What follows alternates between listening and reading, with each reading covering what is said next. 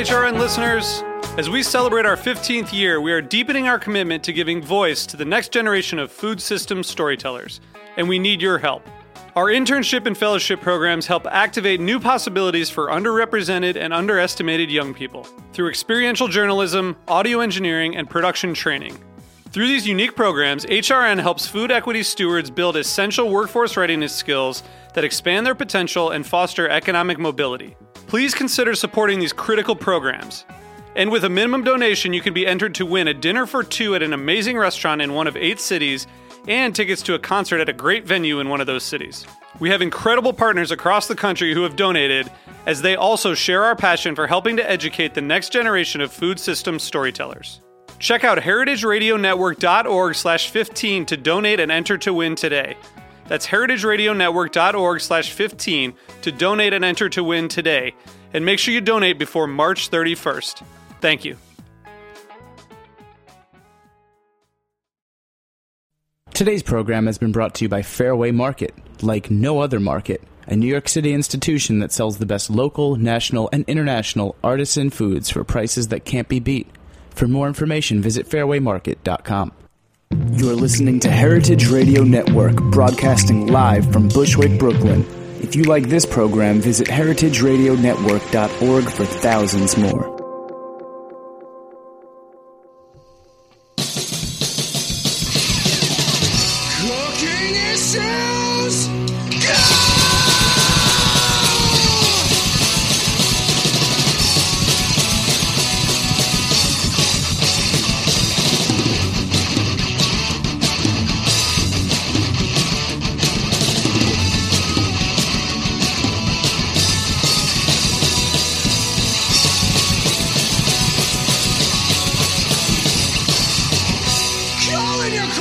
Questions to cooking issues. Hello and welcome to Cooking Issues. This is Dave Arnold, your host of Cooking Issues, coming to you what? live, live, the back of Roberta's Pizzeria in where is it, Jack? Uh, it's this place called Bushwick, Bushwick, that Brooklyn. Nastassia hates. Uh, yeah, who won that? That was Elliot Papanow, right? That was Elliot Papanow. Shirt went out in the mail yesterday, man. That's awesome. Nice, Thanks, nice, buddy. Nice, nice.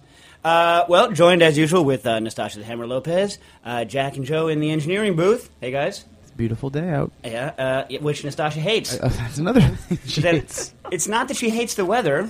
I hate the way people like the weather. Yeah, yeah, nah. I, you guys are getting a little bit of an insight here. A little bit of an insight.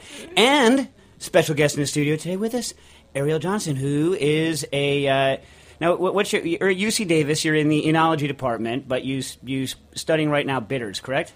Yeah, that's one of the things I'm studying. I do analytical chemistry and flavor chemistry on bitters and other things. Right, and you are a, uh, a not a professional or semi-professional. I mean, it dovetails with your profession, but you also privately are a, a, flavor chemical collector. True or false? Very true. Yeah, and so uh, like, how big's your collection now at this point? Of flavor chemicals? Yeah. Like in the lab? Uh, or just that you have around, you have access to. Probably a thousand. Yeah, nice. We uh, Stas and I visited uh, a place called David Michaels, which is a flavor house down uh, in uh, outside of Philadelphia. And what was what factory was it right near? It was right near some factory that was making Nabisco, I think. Nabisco. Whole dang place smell like Oreos. True or false? Until you get in. Anyway. And they make some amazing vanilla. They're like I thought I knew something about vanilla, and I talked to their vanilla guy, and then I realized that you know I had not yet been born. In other words, like I had less, I had less knowledge about vanilla than an infant has about uh, the world uh, as they're born.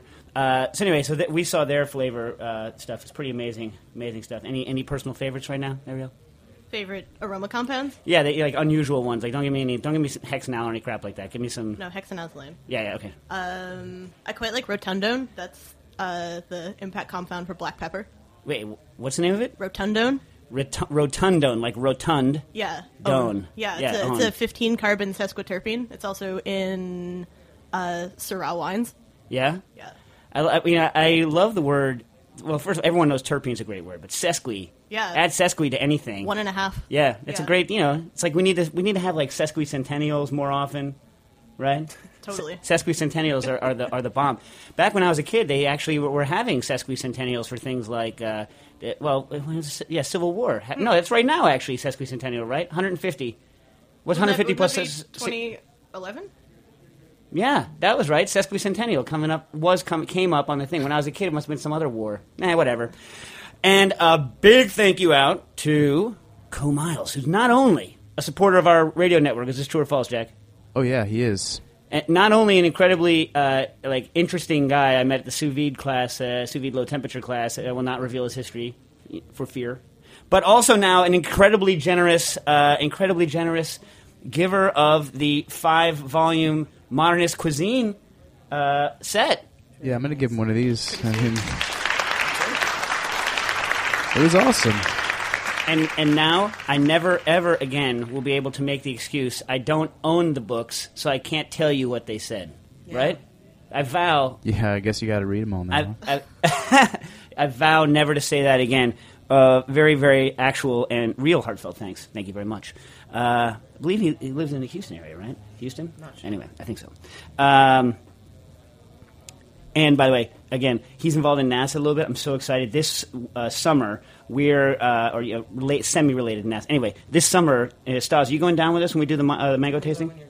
We're going to do the mango tasting again this year. Harold McGee and I, and maybe Andy Ricker, the chef from Pok Pok, uh, good friend of ours. And we're going to go. Last year, Harold, McGee, two years ago, Harold McGee and I went to the Fairchild, which is the world's biggest collection of mangoes. At least the United States' uh, biggest collection of mangoes. And unlike a lot of other mango collections throughout the world, like for instance, famous mango collections in, in uh, India uh, or mango collections in uh, Southeast Asia, the Florida one is very interesting because it's South Dade. It's like south of Miami, where it's like the very tip where you can actually grow almost anything. You can almost grow mangosteens, not quite. I mean, you can, but not out in the open. Anyways, they specialize in having everything, so like all varieties of mango. And uh, the people out there, who are their names? Noris Ledesma Richard Campbell, I believe, are the two lead people out there. Uh, and they are mango nuts and jackfruit nuts. Last time we were uh, rained out, kind of, and also uh, I don't know, it just, just was a big. Uh, it was a big mess. It was a big mess. The visit, but we're going to go again. Uh, and when I go down there, I'm taking the kids to Cape Canaveral. You like that? Because you know Dax obsessed with rockets now. Yeah, he want. Yeah, he's like, I want to become some sort of a scientist astronaut. But we'll see. We'll see. You can do it if you want. We'll see. Okay. Uh, another. Oh, by the way, Arielle, tell them about the special, uh, the special uh, chromatograph thing you have. The special chromatograph thing. Yeah. The the Franken GC. Yeah. Okay, so we have a, uh, a gas chromatograph mass spectrometer, which you use for analyzing the volatiles responsible for aroma in a mixture or a sample.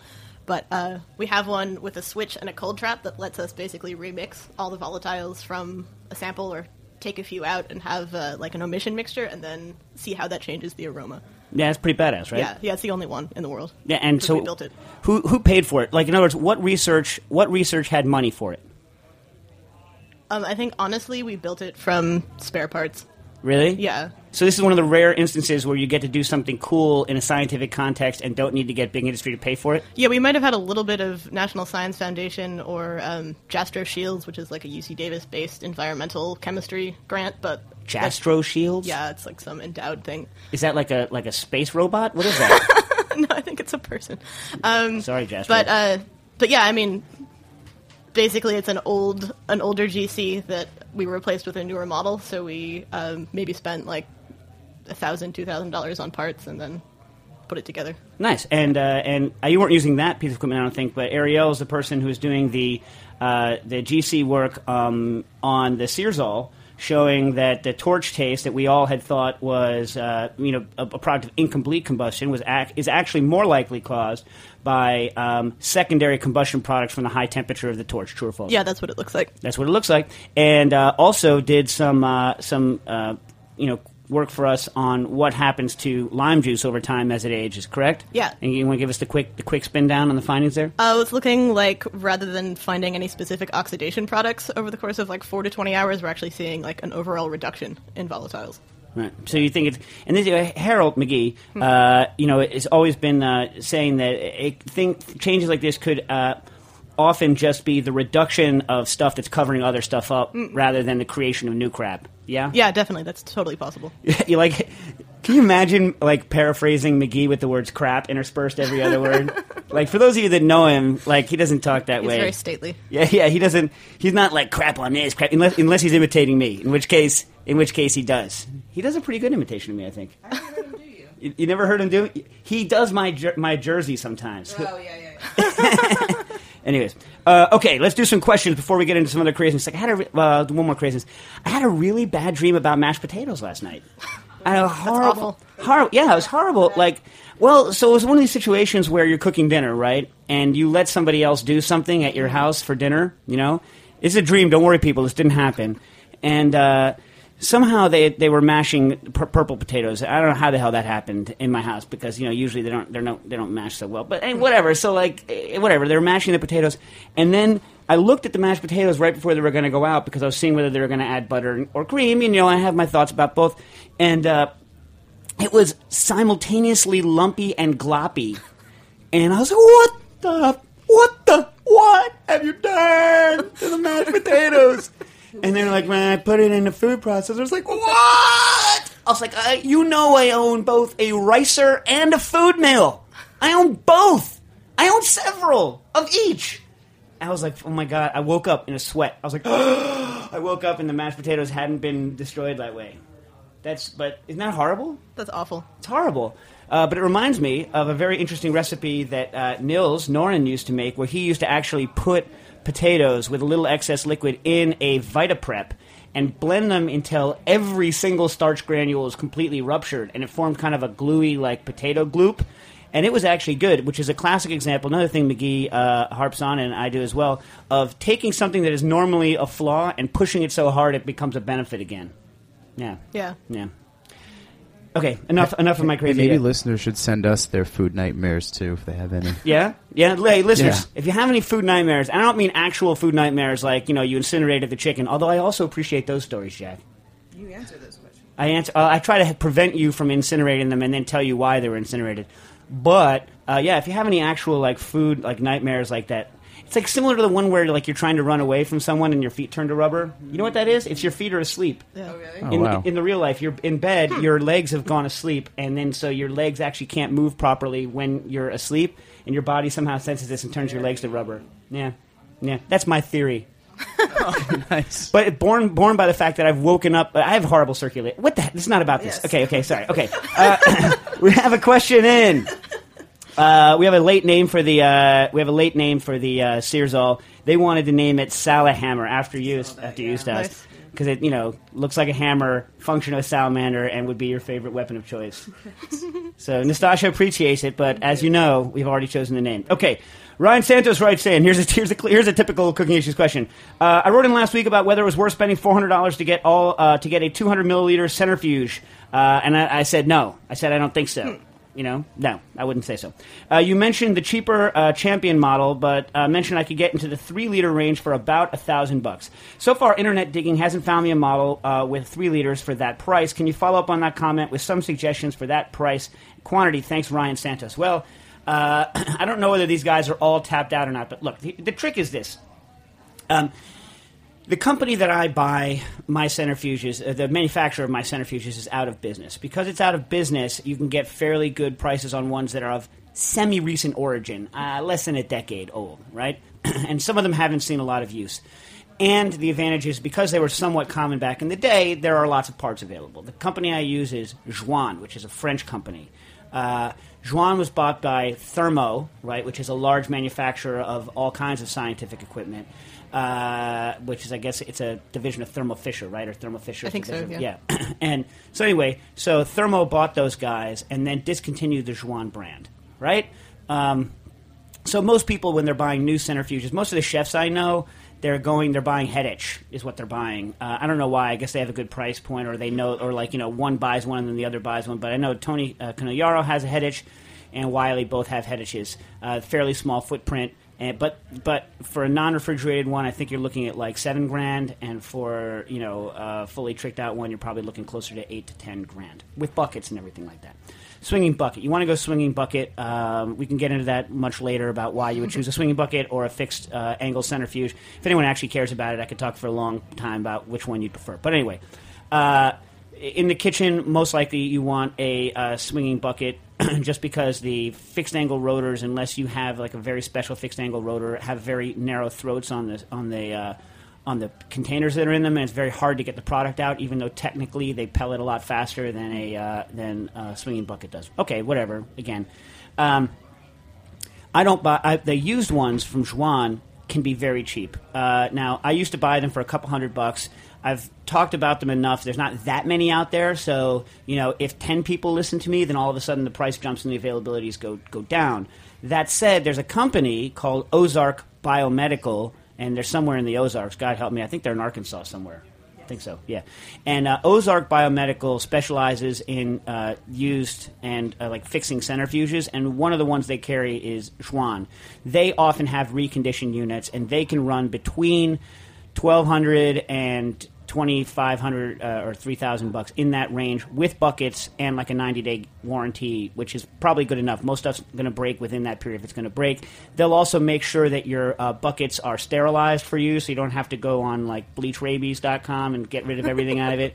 And uh, they make sure that your buckets aren't dinged up, so that you're not going to have any like immediate fatigue fractures in a poorly handled bucket. And they make sure that the rotors are good. I mean, the hazards these these centrifuges that, that rotate at these speeds aren't uh, they're not like ultra fuges or super speeds where you actually have a possibility of of um, what would you call it? Breaching the wall of the centrifuge should there be a rotor failure right? So you know once you get into the much larger um, much faster models the, the, the energy contained is so great that you can throw even a large piece of equipment across and through a lab you know and there are plenty of pictures on the internets, uh, uh, internets of uh, rotor failures uh, in ultra centrifuges. Now, these units, as long as you get a newer unit that has the safety interlocks that you can't run it, well, you can, but I'm not going to talk about it, run it with the lid open, um, you know, you're pr- probably not in a life or limb death situation.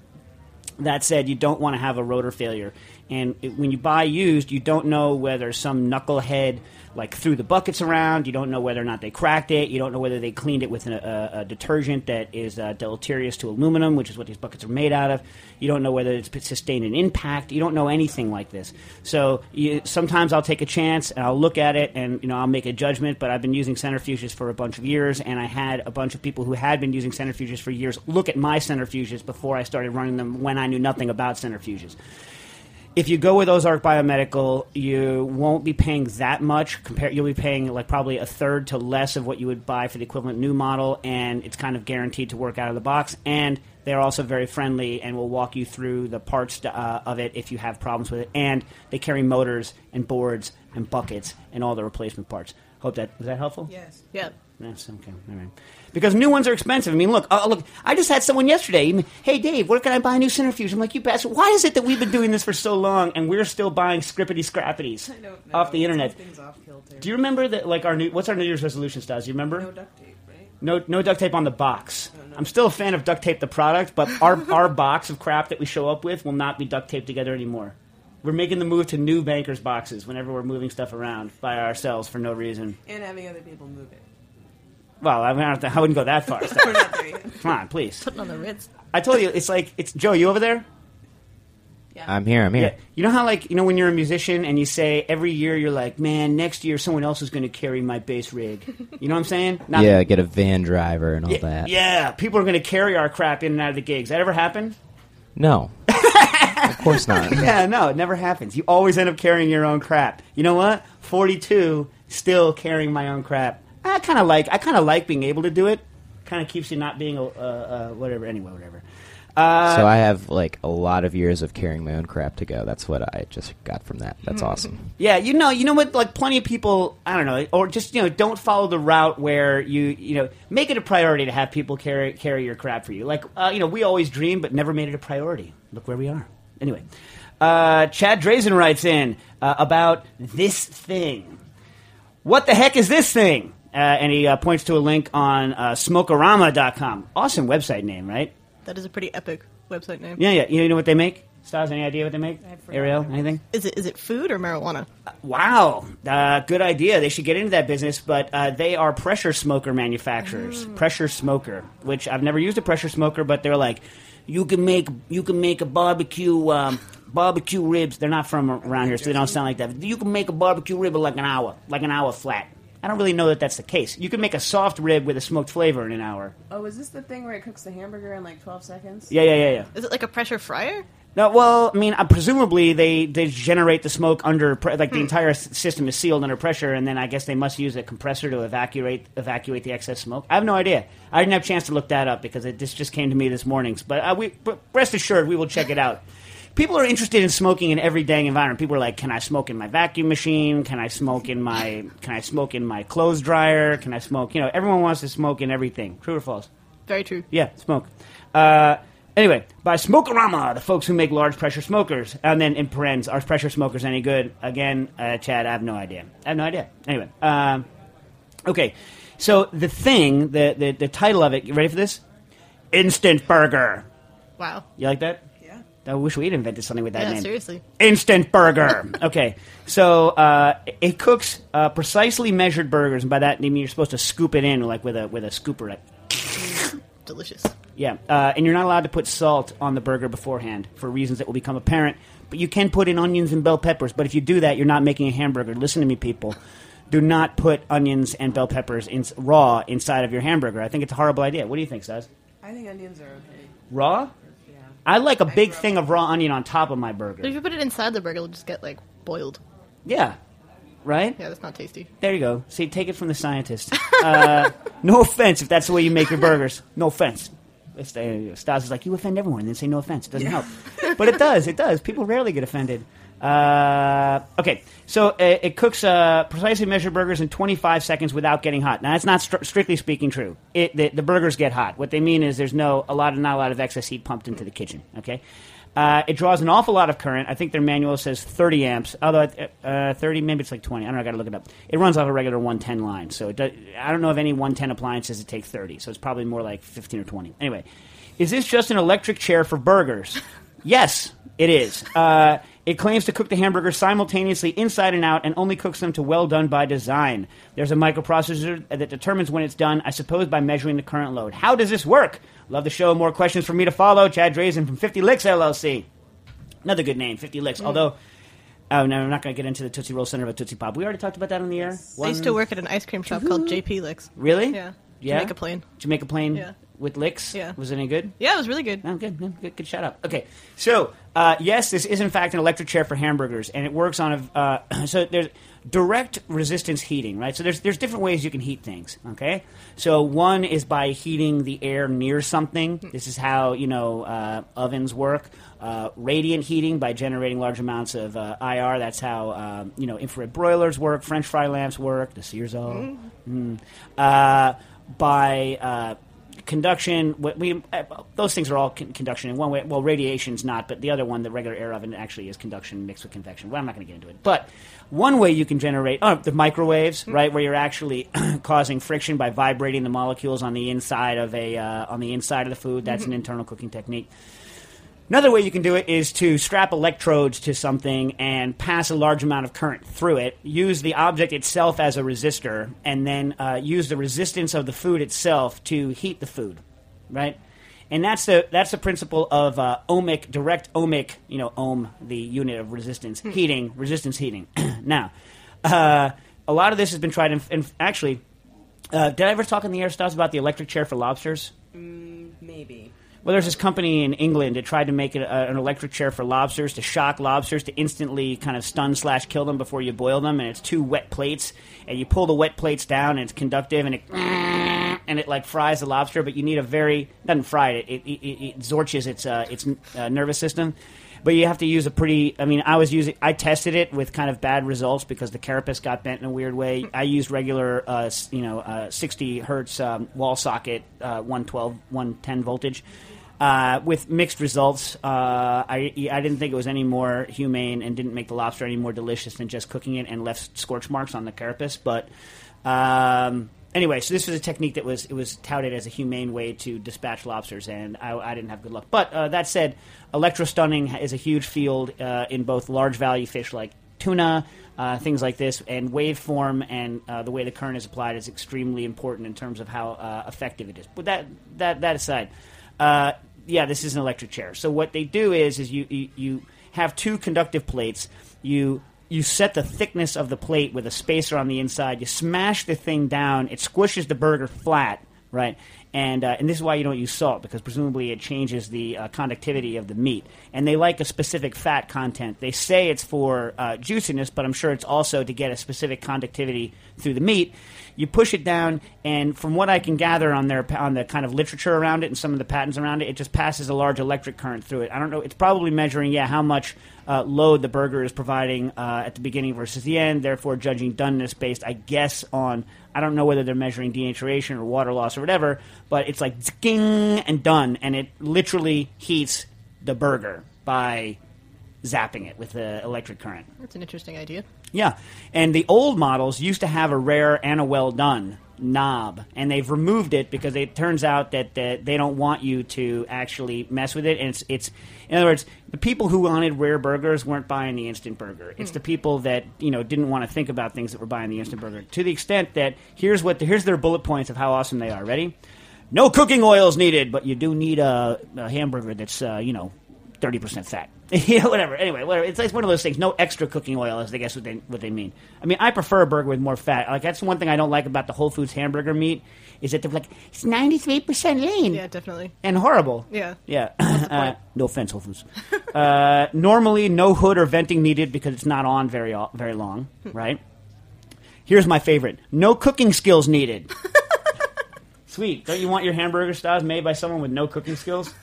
Don't worry, we make it in a way that it doesn't matter whether they give a crap or not. Really, it could be a machine pushing the button. Here, enjoy. Uh, and cooks out calorie laden fat, but retains the delicious natural juices. That's just hokum. That's just crap. Yeah, I don't buy that. I don't, yeah, I don't buy that. Cooks out the calorie laden fat. Anyway, so I thought that was really uh, an interesting, an interesting thing. Uh, resistive hamburger cooker. Apparently, it will also cook uh, chicken breasts. As long as you, anything you can squ- squish flat between the two plates and get good conduction all the way through, you can cook, and, and it cooks it very, very quickly. I'm anxious to try one uh, at some point to see whether I like it. Although, if you smash a burger flat and cook the bejesus out of it, I don't really think it matters that much how you cook it. Hmm. What does it do to the outside? Do you know? Or- It looked brown on the website, hmm. but it's you know it's hard to say, and I don't really know how much this thing costs. I mean, like I, I like I, I'm a fan of a bunch of different burgers. If you're gonna have a thin smash burger, it needs to have plenty mucho grease, and then basically what you're saying is I like the flavor of a beef crust Yeah. wallowing in grease with hamburger fixings on it, and maybe like a little bit of meat in the middle that's you know still like kind of meat, mm-hmm. right? Is this true or false? Am I wrong? Yeah. And if you like a thicker burger, it means you actually want some sort of like you know the, the texture of Texture, like a large, yeah. yeah, whatever. Uh, I mean, I see both. I see both sides, but uh, Nick Solares, you know, hamburger guru, Mm-hmm. he likes a smash burger. I think, as as well does uh, Josh Ozersky. I think believes. I think a so, yeah. Smash burger Yeah. fan. Modernist cuisine, not so much. They like the they like the big poofy open The like parallel string of meat. parallel string of meat burger. Yeah. Okay. okay. Wait. Should we take a break, Jack? I can't see the I can't see the clock behind the giant modernist cuisine volume. okay, we're gonna take a break. Come back. Cooking issues.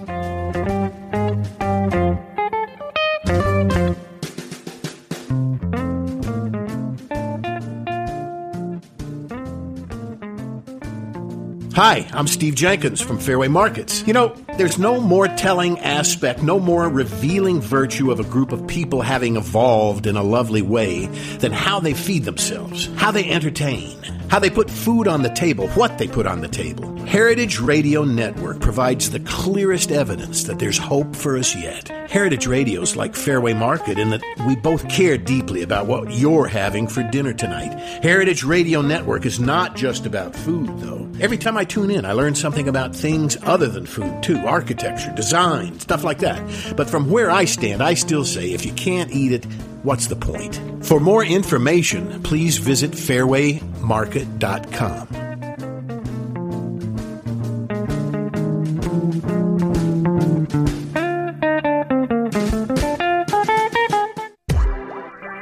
Did you is a member supported nonprofit organization? If you like what you're listening to, go to our website and click that donate button. Become a member and get special discounts, invites, VIP treatment, t shirts, and more. Support us in our mission to bring you the freshest food content in the nation. And Welcome back. Welcome back. Cooking issues. By the way, uh, Mark Ladner, good friend of ours, Mark Ladner, is doing for the Heritage Radio Network on April 27th. When is that? That's like a week and a half? Week and a half? Is doing an Abruzzi style Italian barbecue. on Saturday, April 27th, between 6 and 9. Uh, where's it going to be, Stas? You know? Is it going to be here? Not sure. Not sure? Anyway, Joe, you know where it is? I uh, I'm gonna have to do some research, but I'll get back to you. Uh, but the beer's by Harpoon, uh, and the music is by Herbert Spiffling, Splifflington. Splifflington. I wonder whether he enjoys uh, some of the herbal medicine. No comment on that one. Uh, and you can go to uh, ItalianBBQ.eventbrite.com to buy your tickets for $65. And you know what's worth the ticket price alone, people? Is uh, if you go look at the image they have for it, it's it's this it's not Mark's whole face. It's just the special Ladner glasses. The special Ladner glasses. Stas, what are your thoughts on the special Ladner glasses? You got getting a shake of the head. Uh, you're getting, a shake off. Picture is shaking off the Ladner glasses comment. Yeah. Anyway. Okay. Uh, by the way, you still time to call in your questions to 718-497-2128. That's 718-497-2128. Got a question in on soda bottles. Uh, Jeff Kanoff at Jeff2486 on the Twitter says, any safety issue with reusing old soda bottles multiple times for the carbonation system that you outlined? What we're talking about is when I carbonate things, I use uh, soda bottles. Usually, t- I use 20 ounces for test batches. I use one liters at the bar, one and a half and two liters for events where you know you're going to pour a lot out.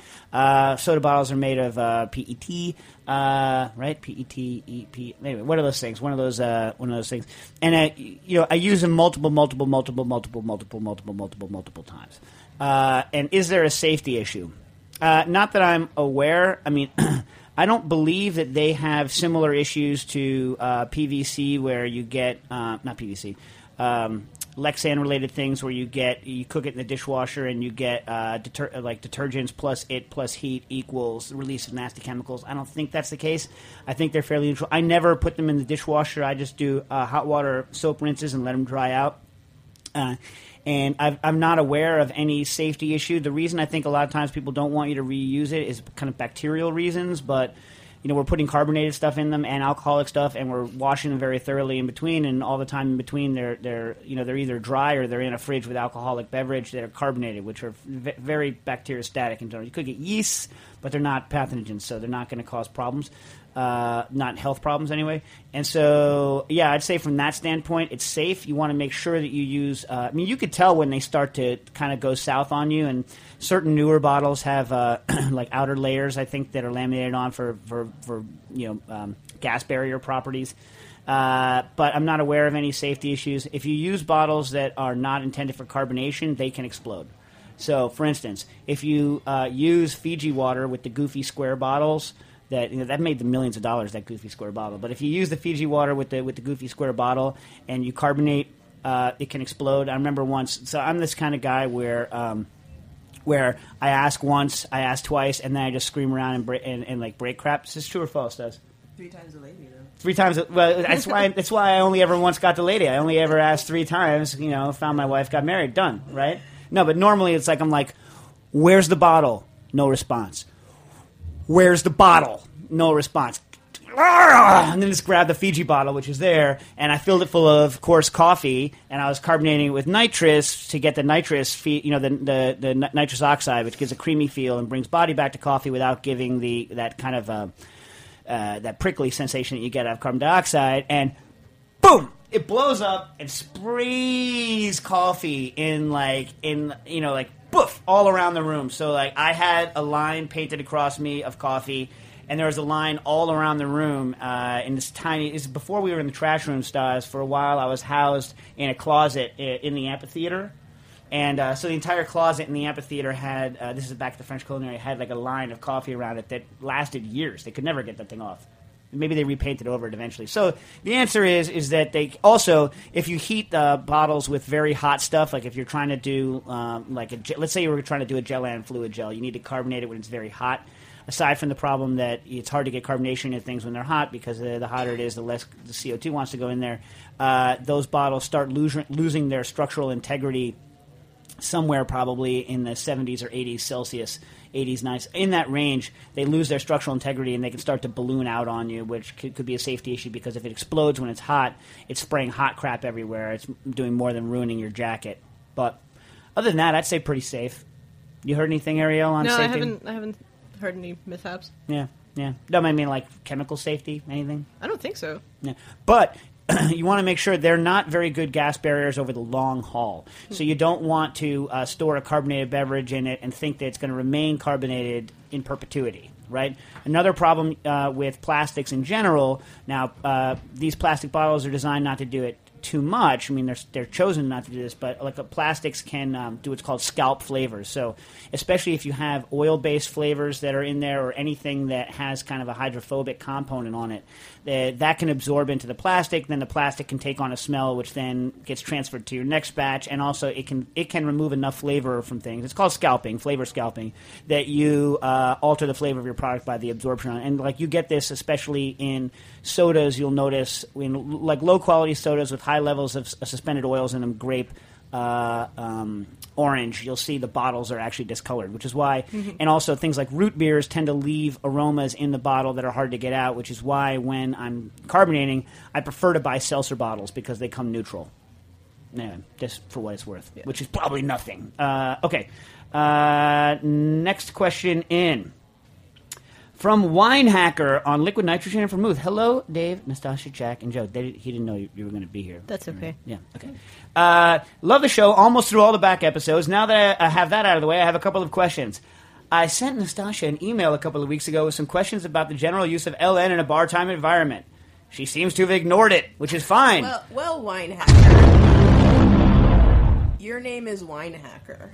So my email recognizes you as spam wow. because you decided to name yourself wine hacker. so I found it buried in 900 other spam emails. Wow. Wow. See, this is why we call her the hammer. Like now, you know, wine, I mean- wine Hey, hacker. You're getting, you're getting a little taste. He just got schooled. You, well, the- not, it's, it's it's very instructive. I want people to get a little taste of what it's like uh, when she's not on the air. Like that's like a little, little like pe- like peek through the veil of what it can be like. Anyway, uh, it- M- Winehacker moderated the comments with, "She seems to have ignored it, which is fine. I often ignore myself too." Very good. Like self deprecation. Since we are closer to the date of our event, I also have some questions about vermouth. Sorry to have so many questions at once. Uh, uh, I hope you can uh, feel free to, to uh, break the answer into parts so I don't dominate the show. Whatever. I, I'm just going to do it. Ready? I'm going to do it. The winery where I work is a Union Wine Company in the Willamette Valley, Oregon. You familiar with those people, Arielle? I've heard of them. Yeah? Good things? Uh, yeah, yeah. I've, I've never tried their stuff, but I've heard of them. All right. Uh, we'll be having an event in a couple of weeks. The theme is uh, Speakeasy. Go ahead and make fun of us for uh, being so original, i.e., not original. Eh, I, I don't, I don't have the energy. I only have a certain amount of energy. Do you have energy to make fun of speakeasies? So- She's all tapped out. She's still tapped out with the anger for being called out on air. That she has no more, ang- uh, you know, anger to make fun of. Plus, happy about like, that. what You should be happy that I'm tapped out for the day. for the whole day? Well, I don't know about that. You'll be, you'll, you know, you'll get a diet Dr Pepper. Or no, Dr Pepper. I drink it. Whatever. Don't get me started. Okay. Uh, once she gets some caffeine after the show, she'll get her anger back. Don't worry, people. um, we're gonna move things around in the cellar, set up a bar, rent some furniture, and other era appropriate props to fit the theme. Uh, when I began to think about drinks we might serve in addition to our wines, I immediately thought about a podcast a couple of weeks ago and decided to make our own vermouth. We will probably try to keep things fairly simple and offer two drinks.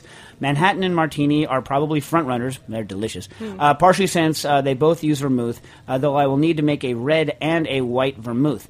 Uh, anyway, one thing I'm thinking about using is liquid nitrogen. Uh, so, like, like, let's do the. Um, Let's do the vermouth section first. He's about to go into liquid nitrogen, but then go, go back to vermouth. In terms of vermouth, we started looking uh, at commercial examples, trying to find a couple of benchmarks. We looked at four examples: Carpano Antica, Dolin Rosso, Dolin Blanc, Blanc, Blanc, Blanc, uh, Dolin Blanc, and uh, Imbue, an Oregon-made product. The Carpano stood out above everything else, though we like some of the herbal aromatics of the Dolin Rosso.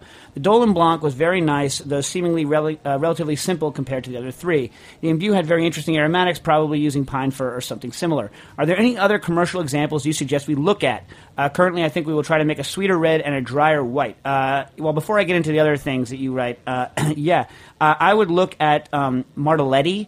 So Martelletti is, uh, you know, I had it first maybe three three years ago, three four years ago. It started coming into New York, as far as I can tell, and uh, it's very very good. Uh, completely different um, mouthfeel, thinner mouthfeel, and different kind of aromatic setup from uh, Carpano. Uh, and not played out yet, which is good. You know what I mean? Like it's it's like people know about it, but not a ton of people know about it. So you can still be kind of the first kid on your block to have it, as far as I know. It's good. Uh, you know, uh, made by the Carpano people, uh, Punta Mes is yeah. you know try that out.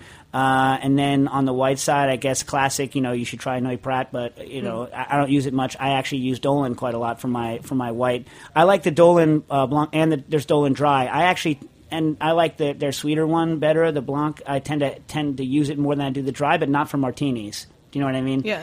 Um, Although, bear in mind that the, the sweet vermouth that you usually put in Manhattans is made from white wine. Oh yeah, he, wine. he mentions it. it Like mentions sweet red vermouth is Yeah. different from. Well, yeah, no, it's red and white only because of the coloring they add, not because it's red and white wine. yeah. Byrrh is the only one I think that I know of that's made is the only aperitif wine that actually starts from a red. Well, the base. Dolin Rosso might actually be from a red wine. Really? But there's a Dolin Sweet that I think is. This Dolin Sweet White or the Yeah. Dolin Sweet Red. There's, as far as I know, there's the Rosso, the Sweet White, Yeah. and the the dry But I think the Sweet White's closer to a regular red. sweet vermouth. Yeah, I like it actually. I like that product. Anyway, um, uh, other thing I would look, I would go beyond strictly speaking vermouths, and I would go into other uh, aperitif wines, like uh, for instance, Cocchi Americano. that's a good one. Uh, or if you want something a little on the kind of more mainstream, I guess Lillet. Or like is- Bonal Quinquina. yeah, all that stuff's good. So, like, you know, go and and by the way, good websites for the. Uh, well, I'll go into what you say. So here's a here's a summary. This is Wine Hacker.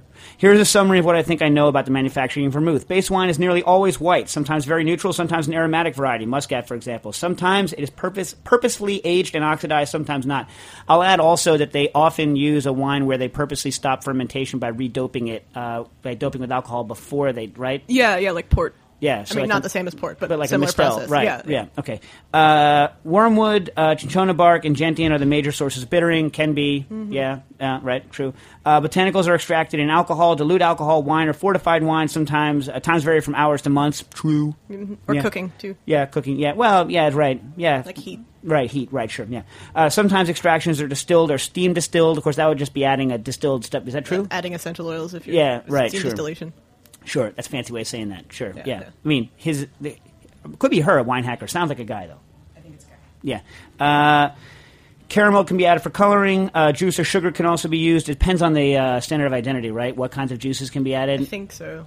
yeah, I think you have to add grape sugar and or cane sugar, right? No other. Right. Probably. Yeah, I'd have to look into it. But I think Um, total sugar is around 4% for dry and between 10 and 15 for sweet. Uh, final wine must be at least 75% wine, the other 25 consisting of sugar, alcohol, and water. Anything else that anything else uh, missing there? No, I mean that sounds about right. Yeah. By the way, remember vermouth is an acidic ingredient, so a lot of times a- and sugar. So people add things that are like Manhattan doesn't really have any sugar or um or acid. I'm like, you're wrong. No, that's that's BS. Yeah, it's wrong. Yeah. Uh, okay. Uh, I'm looking at a wine range of herbs and flavors. I'm having trouble with color right now. There are three herbs I've found for coloring red sandalwood, annatto seed, and rosebuds. However, I think I need something more. The color is not uh, a dark enough red. It's a bit too much like an orange colored rose. I don't want to use more sandalwood because it gives too much woody flavor. Hell yes, it does. Sandalwood? Yeah. Hell yeah. Uh, annatto is too orange. I may have to cheat and add a few percent red wine or perhaps uh, find the sandalwood extracts. Any suggestions are appreciated. Can you buy cochineal here? I'm not sure. I mean, would you want something that red? That's hardcore Well, red. I mean, I would focus on the flavor more than the color. yeah, I mean, because the reds are usually actually more Yeah, brown. they're sort of browny orange. Yeah, like so- burnt umber. yeah, right. So like you know, caramel, classic old school caramel coloring. Yeah, yeah. But if you can buy cochineal, that's mean like it's pretty badass. I don't know. would- If, is it, do it. is there an FDA against that? Are we okay? Is that GRAS here? I don't know. I don't know. You know, Coach cochineal crushed up, aka crushed up bugs. Dead bugs. Uh, yeah, or, you know, or you could also, I mean, if you wanted to, you could use an anthocyanin that's red at the, at, the, at those pHs, but they're not stable. So if you're not going to use it right away, Mm-hmm. you know, they're not time stable, they're not heat stable, and they're not light stable. Um, you know, th- that's been my experience with them. Anyway, uh, any suggestions are appreciated. Okay. Also, how may one sponsor your radio show, Joe? Any ideas on that one? That would be send an email to info at heritageradionetwork.org. And also, um, the Abruzzi barbecue is going to be at the Heritage Warehouse, which is right around the corner from uh, Roberta's. So that's my info. Yeah, but go ahead and get it, get yourself a, uh, your hands on the uh, Martelletti. And try that and try those other ones. And try Cocchi Americano. We use a boatload of Cocchi Americano at the bar. Delicious. Yeah, I love Cocchi. Yeah, Cocchi is good stuff and an awesome name, Cocchi. Cocchi Americano. Cocchi. yeah. That and Cocchi. Corpse Reviver. Yeah, Cocchi. Fantastic. Um, and go to these websites. Go to Vermouth 101, which is run by uh, Martin Doudoroff. Uh, it's, you know, a good fellow. Uh, uh, interesting site that points you to a lot of things. And I don't own it, but uh, you know, I know Jared Brown and uh, Anistatia Miller, and they wrote a book called The Mixellany Guide to Vermouth and Other uh, Aperitifs. And uh, I haven't read the book, but I know them personally, and so you should go take a look. uh, take a look at that. It's available on the Amazon and at Kindle, so you do not even have to wait for it to show up at your door. uh, in case, because Amazon only had a couple copies as, as of this morning. Um, but anything else uh, about uh, vermouth that you learned from your study of bitters, Arielle? Well, not so much from the bitters, but um, in the like V&E section of the UC Davis library, there's a bunch of copies of uh, Maynard Amerine's like wine production and technology, and that has a pretty good section on vermouth. Is that Um, when is that from? there's editions dating back to like the 50s and 60s, like through the 80s. It's not public. Re- you know, there's none of it's public record. Can you Google book that thing? I'd have to look into it. Give him the title Yeah. one more time. Yeah. Um, well, Maynard Amerine, I think it's wine technology and production, but um, I could email you an actual like library entry. All right, sounds good. But I mean, like, or, uh, there might be a. Um, I know there's a lot of like community colleges around there that teach winemaking, so they could have Sure. Yeah, yeah. library stuff. Well, I mean, he's, he's at a winery. I'm sure he's like, Right, yeah, right. yeah, okay. So anyway, uh, the other thing is, uh, I'm thinking about using liquid nitrogen to chill the glasses and maybe for nitro muddling. I've read your primer on liquid nitrogen, and we have two uh, large 250 liter dewars around the uh, dewars around the winery. So uh, dewar is what you hold liquid nitrogen in. Actually, anything you put that stuff in is a dewar, but usually when we say dewar, we mean the big dewars. They store the nitrogen under pressure, roughly, I think, 20 pounds of uh, psi, depending on what size dewar you have. The larger 240s, uh, and I don't know 250s. We have 240s. They, you know, they store it at slightly higher pressure. But anyway, that's what it is. So I will make a phase separator as you show. By the way, so the phase separator is it's just a muffler. It's like a sintered brass muffler that you put on the end of a tube, and it lets you take stuff off of the liquid nitrogen tank. Otherwise, it sprays everywhere. Be aware that on the largers, on the 240s that I've used, they don't come out as smoothly as they come out of the 180s and the 160s, uh, and you can get a little bit of a choo-choo train, chugga chugga chugga resonance on some of those things, and I think it has to do with the pressure it comes out of. Uh, so you might be able to adjust the length of the uh, extract tube to pull it out of to stop it, but we were having resonance issues on uh, on a 240 when we had it, and it was like it was like chugging like a choo-choo train. We've still got the LN out, and it's not as violent as trying to take it out at pressure, but it wasn't uh, as efficient as it was out of the 180s and the 160s. Just a little nota bene. Anyway. Um, Okay, uh, I know. Okay, my my questions are about uh, safety in a bar type environment. I know how to work safely in a cellar, but not at a bar. Uh, you still use? Do you still use air pots to hold liquid nitrogen, or you, do you suggest purchasing an insulated Dewar flask? Uh, do you remove the internal dip tube from the air pots? Air pots are the coffee things, uh, or can this be used to dispense the uh, LN? Seems like the air pot is not really a closed system, but I'm unsure. If removed, how do you safely dispense dispense the LN? Does not seem like an air pot pours very safely. Any other tips? Okay, here's here's what I'm going to say about this. We don't I, don't I don't use air pots anymore. I used to use air pots, uh, the coffee ones with the lids on top, uh, and I used to try to use the little uh, dispensing unit. They aren't sealed. However, the plastic in them can seize up. You can get condensation, and then I've never had one get in a situation that's unsafe. You can always see that they're venting off, but I've gotten it where they no longer dispense properly. And it's true, those ones with the pour tops are very difficult to get to, to close. At the bar, we use carafes, like thermal uh, coffee carafes and camping thermoses. We buy them from REI because they have a guarantee. And I walked up to the, the dude at the counter at REI. I'm like, this sucker's got a guarantee. He said, yes. I was like, I'm putting liquid nitrogen in it. This thing has a guarantee. Yes. I was like, so so when it breaks, I can bring it back to you. Yes. I was like, okay. So uh, that's sweet, right? So anyway, so I have the liquid nitrogen, and uh, what we do is we own one at the bar, five liter, uh, five liter dewar, like legit dewar. And then we empty, uh, we we fill the five liter dewar for service, bring it back behind the bar, and then use that to fill the thermoses. You don't get that much loss out of a thermos, and in a bar situation, you're using it so fast and so much that it you don't get that much of an advantage out of capping it. Because remember, when it, you're not using it, you get a layer of nitrogen vapor above it that provides some insulation, and so you're not getting a huge amount of loss because it's got a very thin, uh, you know, it's got a very small, narrow opening at the top, and uh, those things pour quite well, as opposed to the air pots, which have all that weird nonsense in between the pour spout and you, because you're not meant to pour out of them, you're meant to push a button and have it dispense. So I would move away from the push button dispensers and move towards coffee thermoses, things like this. However, throw away anything that allows you to seal it. Let me speak to you again. Let me say this one more time throw away. Don't just like unless you take it to your house or something like this. Do not ever put yourself in a situation where anyone, under any circumstances, for any reason, can make a mistake and screw a sealing lid onto a thermos. I need that. I need you to. I need you to listen to me on this one. This is uh, what caused uh, the poor German uh, cook in uh, in one Germany uh, to you know years ago to almost die and to lose. I believe he lost like one hand, all of one hand, almost all the rest of his hand, and I believe one of his legs. And he had to be put in a medical medically induced coma because he brought to his girlfriend's house liquid nitrogen in a sealed thermos. Never, never make it even a remote possibility that that could ever happen. Right? No, you're making a bomb when you do that. Yeah, yeah, but you know, but the thing is, is that I'm running into this too, and the older I get, the more I, you know, realize this, especially when I'm working with other people, is that uh, there's a difference between knowing how to not make something unsafe yourself and guaranteeing that no one else can make it unsafe, right? And you want to guarantee that nobody out there can seal up that uh, that container.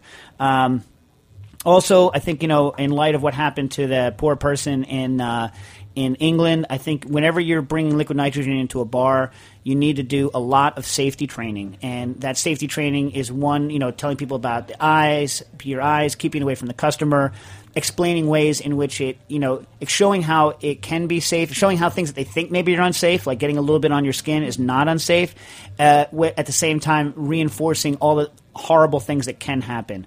So, you know, m- making sure they understand how vitally important it is that liquid nitrogen never, no cryogen ever be served, including dry ice, ever be served to a customer in its native state. It's very easy to know that all your liquid nitrogen is gone out of your drink before you serve it. If it's smoking, it's it's no good to serve mm. to your to your customer. I mean, it's uh, you know, hammer that stuff home. Uh, hammer home that keep keep the cryogens away from the customer, not just in service, but you know, throw the throw the extra extra liquid nitrogen down and behind you. You know, um, be careful. Let people know that it's real. Let people know that people have gotten hurt when rules haven't been followed. Let them know. Uh, you know, let them know. Read read to them the stories of that of that poor girl who had her stomach removed. Read to them the stories about the German who who you know almost killed himself. Um, you know, follow basic safety rules. Never let them pour it above their heads. Never, you know, m- you know, make sure that they don't have a situation where they can pour it into their pockets or get it caught inside of their clothing. Just like you know, reinforce.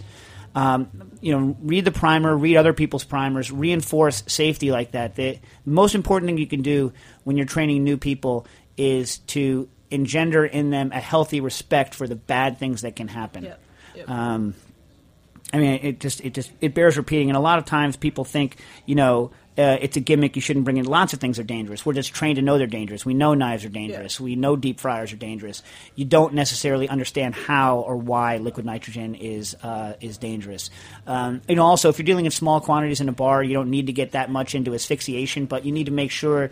A lot of people still they'll bring large amounts of liquid nitrogen into elevators. They'll they'll carry them up stairwells. They'll do all sorts of like awful awful things with liquid nitrogen that most of the time won't get you killed, but then there's that time when it will you know. Uh, so just look into it. is that is that what do you think? Is that good? Good. Yeah, yeah. Uh, okay. So uh, interesting question in. Got a really interesting one. What time is it? Ah, all right. Hold a second. So. I got a, I got a, a good question here, and hopefully I can finish it. Mark writes in. He wrote about nanoparticles before. Uh, do you know anything about nanoparticles, by the way? I don't know anything about. It was brought to my attention the r- safety of nanoparticles by by Mark recently. Like, I mean, there are some concerns because they can like breach certain barriers, but then they're like too large to be dealt with the way that like regular sized particles Yeah, are by yeah. the immune system. Yeah, but the, but it's like but the, the messed up thing is is that our ability to produce different ones has outstripped our our, our testing of them. Oh, yeah. Oh, yeah. yeah. Well, crazy. Got to And- jump in. We've got a few great shows on nanoparticles. If you search our archives, uh, Katie Kiefer on Straight No Chaser has done quite a few episodes. Does she enjoy the nanoparticle? I don't know, Nanoparticle fan. Nano, yeah, fan or foe? fan or foe. I think you're a fan of the potential. Hmm. We'll see. All right. So anyway, thanks for fielding my question. This is Mark writing in. Thanks for fielding my question on nanoparticles. I now have a question that's a bit more technical. I like that it's more technical than nanoparticles. uh, I've been working on making Vietnamese rice noodles using the basic recipe in Charles Phan's book, also available on Epicurious.com. Charles Phan, the uh, the chef at Slanted uh, Slanted Door in uh, right? That's the name of his restaurant, right? In in, uh, D- Yeah, in uh, the Ferry Building in San Francisco. Yeah, San Francisco. Um, I've made some delicious batches for snacking and staff meal, but they are too short and stick to each other too much to actually serve. After experimenting for a few days, I think that the dough is fine, but the potato ricer that I'm using, back to potato ricers, and by the way, this like after I had the nightmare, I read about this. How awful is that? Uh, isn't strong enough tool for a harder dough like this, and uh, doesn't make it look pretty. Do you have any suggestions about hacking a potato ricer to get more force, or a different kind of tool that could do the same thing, or any general advice about making this kind of noodle? Thanks, Mark. Okay, so first of all, to get an idea what this looks like. Uh, I went to uh, Andrea Nguyen's website, uh, vietworldkitchen.com, uh, to look. She reviewed uh, Phan's recipe and also had a video of doing it. She also has what looks like a really cool cookbook that I don't have called Asian Tofu that I now think I need to buy because, you know, I, all of my tofu stuff comes from like the million years old Shurtleff, uh, you know, book on tofu and, Yeah, and miso. old school book of miso. Yeah. I told you I called that guy one day, right? Really? Yeah, he picked up the phone. I was like, "Can you make can you make tofu from edamame?" He's like, "That's a horrible waste of human resources and life." I'm like, "Oh my god, uh, sorry." but uh, anyway, so I'm I'm anxious to uh, eventually when I'm when I'm allowed to buy books again. When I move my apartment, I'm going to be allowed to buy books again, and I'm gonna I'll buy that book. Okay. Um, anyway, she has a video of it, and the dough is indeed stiff. Uh, look, I think all of these noodles and many noodle tricks in general, and also Dragon's Beard uh, and all this, are really just exercises in uh, in in water control, right? So. Like adding a little bit more water can make a huge change in the rheology of your dough, and so I would say that you could probably look the way that these doughs are made is that the way this dough is made for those of you who don't know what the heck we're talking about is you take rice uh, ground rice in this case uh, and you and you soak it sometimes up to four days to let it ferment a little bit. And on the blog they let you they show you different things. You then pour off some of the soaking water and then uh, add fresh water cook it right? Now you're cooking out a good portion of the starch right? That's providing the structure for the dough. So when you're using when you have a dough that doesn't have its own natural gluten right, like rice, one of the ways to get structure into it is to cook a portion of the starch before you make the noodles, and that gives you some structure so that it's not just breaking apart and turning into nothing. That's allowing you to form noodles, right? Um, another way to do it that you see on if you look on the on the web to make rice noodles is people will pour a thin layer crepe style into a steamer uh, with a lot of oil. In fact, I saw a really cool video on it. Um, and see if I can find uh, the name of the person that I looked it up uh, on on uh, Eat Now Cry Later: How to Make Fresh Rice Noodles. Uh, and she paints she paints oil and builds them up layer by layer in a steamer, and then and then peels them apart afterwards, so that you don't have to peel off each one individually.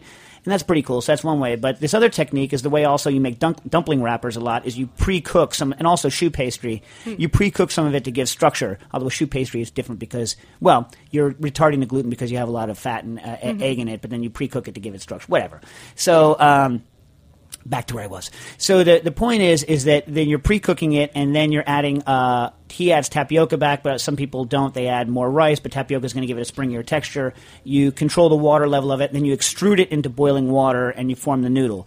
Uh, so you want to be very careful to have enough water. I would add more water so you can get out of a potato ricer, or I would move to a higher tech, uh, higher force style situation. So KitchenAid now makes a pasta extruding attachment that actually apparently works. It's $150. I used to have their pasta making attachment for the meat grinder, and it was a little bit less than useless. I don't know if you've ever used that one. It, yeah, it's useless. I mean, like, the reason it's useless, it's it's worse than nothing because it makes you think you can do something and it's just horrible. But apparently the new one new one works. But there is a style of noodle in the south of India uh, that they make with rice, and they actually use a really bizarre method where they fully cook dumpling dough. They make the dough, they do the soaking, they grind it wet, make a dough, cook it in a pan, then form it, then boil the dumplings, then take the hot dumplings and extrude them through an extruder, through a noodle extruder. But uh, they make uh, noodle presses for that that you can get at um, Indian stores. Um, call it Savai, Savai Press. I don't know how you pronounce it, but I think Savai Press. But really interesting stuff there, and I, I hadn't known about that. But one thing I did know about is they make something, and I'm going to mispronounce it, called a chakli press. Those are the fried uh, Indian fried like dal uh, noodles, dal and flour rice. I think rice or whatever flour noodles that you extrude through an extruder and fry, and they look like uh, like a screw, like a cookie press, but like brass and long. And those things would work for this because they have screw pressure in it, so you can screw the sucker down and extrude it out. So I would do that. I would a try to make a, a looser dough, and I would b try to use one of these screw things that you can get at, a, at an Indian, uh, at like an Indian shop. Now that said, uh, reading about this, I went ape loony, right, and started doing, and I, my entire morning was shot because I was I was looking looking stuff up, and I'll, I'll give you a couple things. There's a guy, and this is how you find it. You look up. Uh, my notes are holy crap. What you look up is um, making rice noodles, Chongqing, China. Okay, and there's a Google, there's a YouTube, and here's what this guy does. You guys familiar with Oobleck? Oobleck? Yeah, the like cornstarch water. Yeah, stuff? yeah, Yeah. yeah, yeah. So like a non-Newtonian Yeah. fluid is a fluid that doesn't act where where the, where you know the the um, the viscosity of it changes markedly depending on whether or not it's being agitated, right? Non-Newtonian fluid.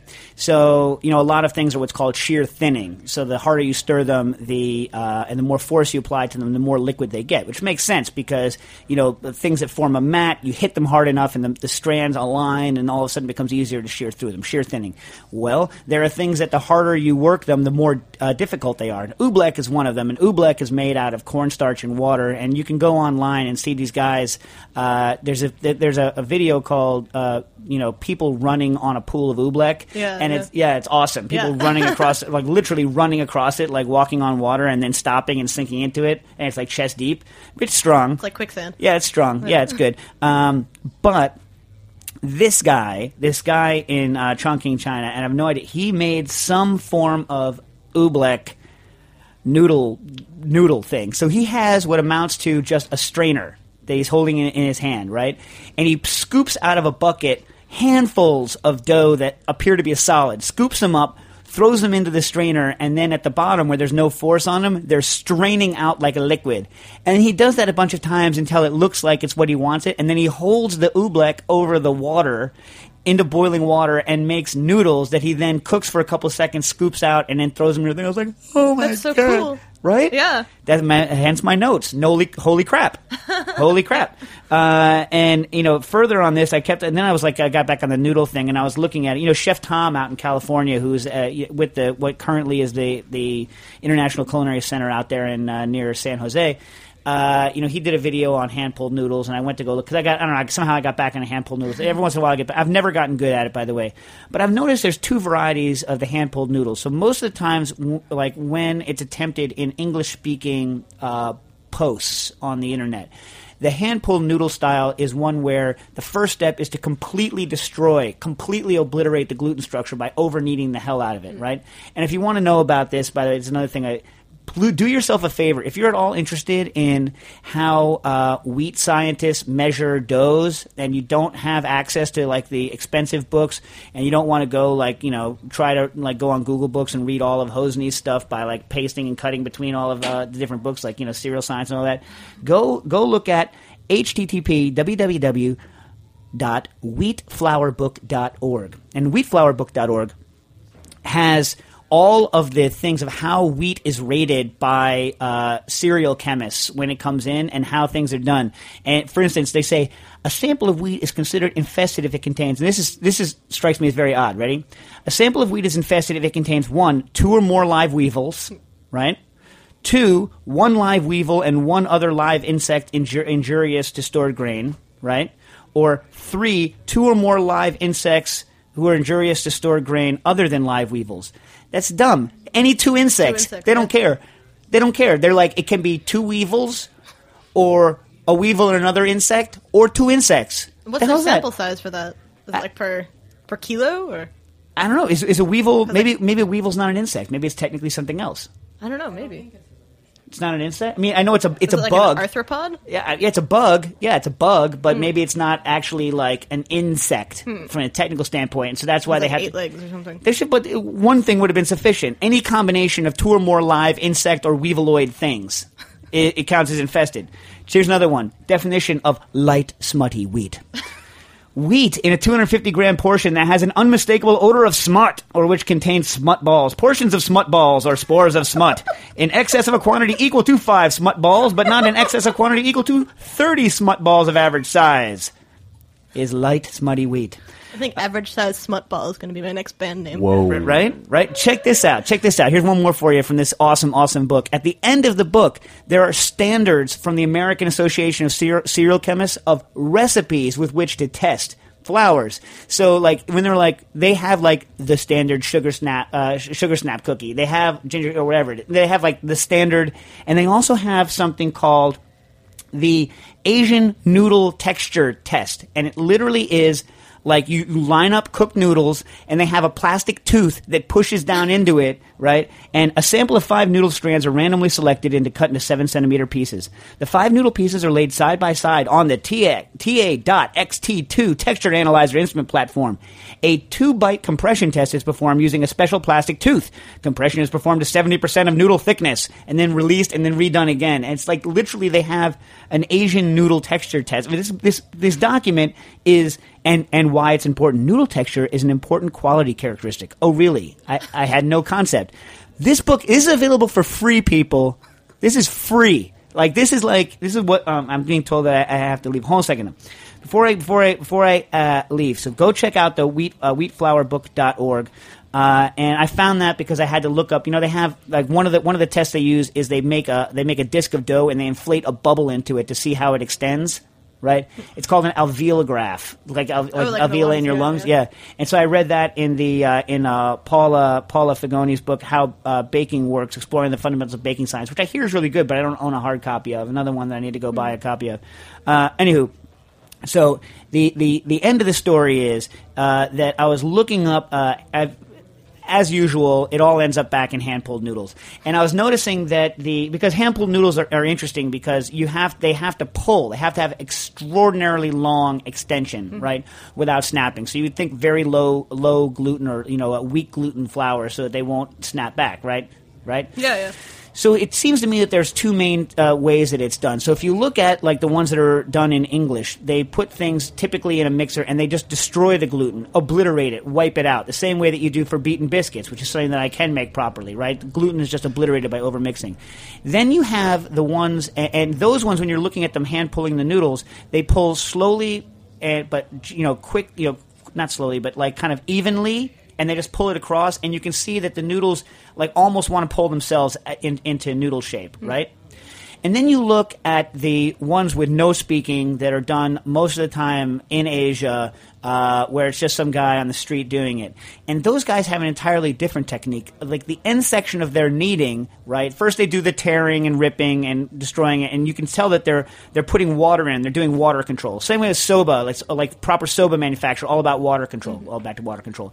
And you can see them when they get the texture right. But then their final kneading process is a stretching, aligning, and rolling, where they're actually looks like they're aligning. And after they start doing that, they never again go cross or rotate. They're always just you know just torsion and stretch back torsion stretch and then cut off little pieces and they're always going in the same thing and those guys right those guys when they're pulling the noodles it's like slap a rap dap rap Yeah, dap a yeah. dap slap dap dap and they're pulling hard Mm-hmm. right? And they're slapping the noodle around which means that that sucker must have more structure. Now the ones that i've tried to learn from have always been the western style ones and those are premised on the fact that there's no internal structure hmm. one way or the other. They just beat the crap out of them. And i've always found that most of those noodles don't have a lot of bite. My question is to everyone out there who's tried it is there a fundamental and qualitative difference between the slapper rap dap and the beat the hell out of hand pulled noodles? I have no idea. Cooking issues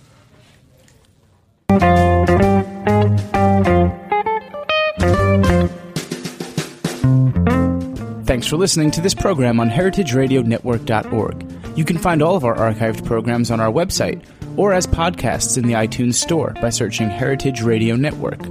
You can like us on Facebook and follow us on Twitter at heritage underscore radio. You can email us questions at any time at info at heritageradionetwork.org. Heritage Radio Network is a nonprofit organization. To donate and become a member, visit our website today. Thanks for listening.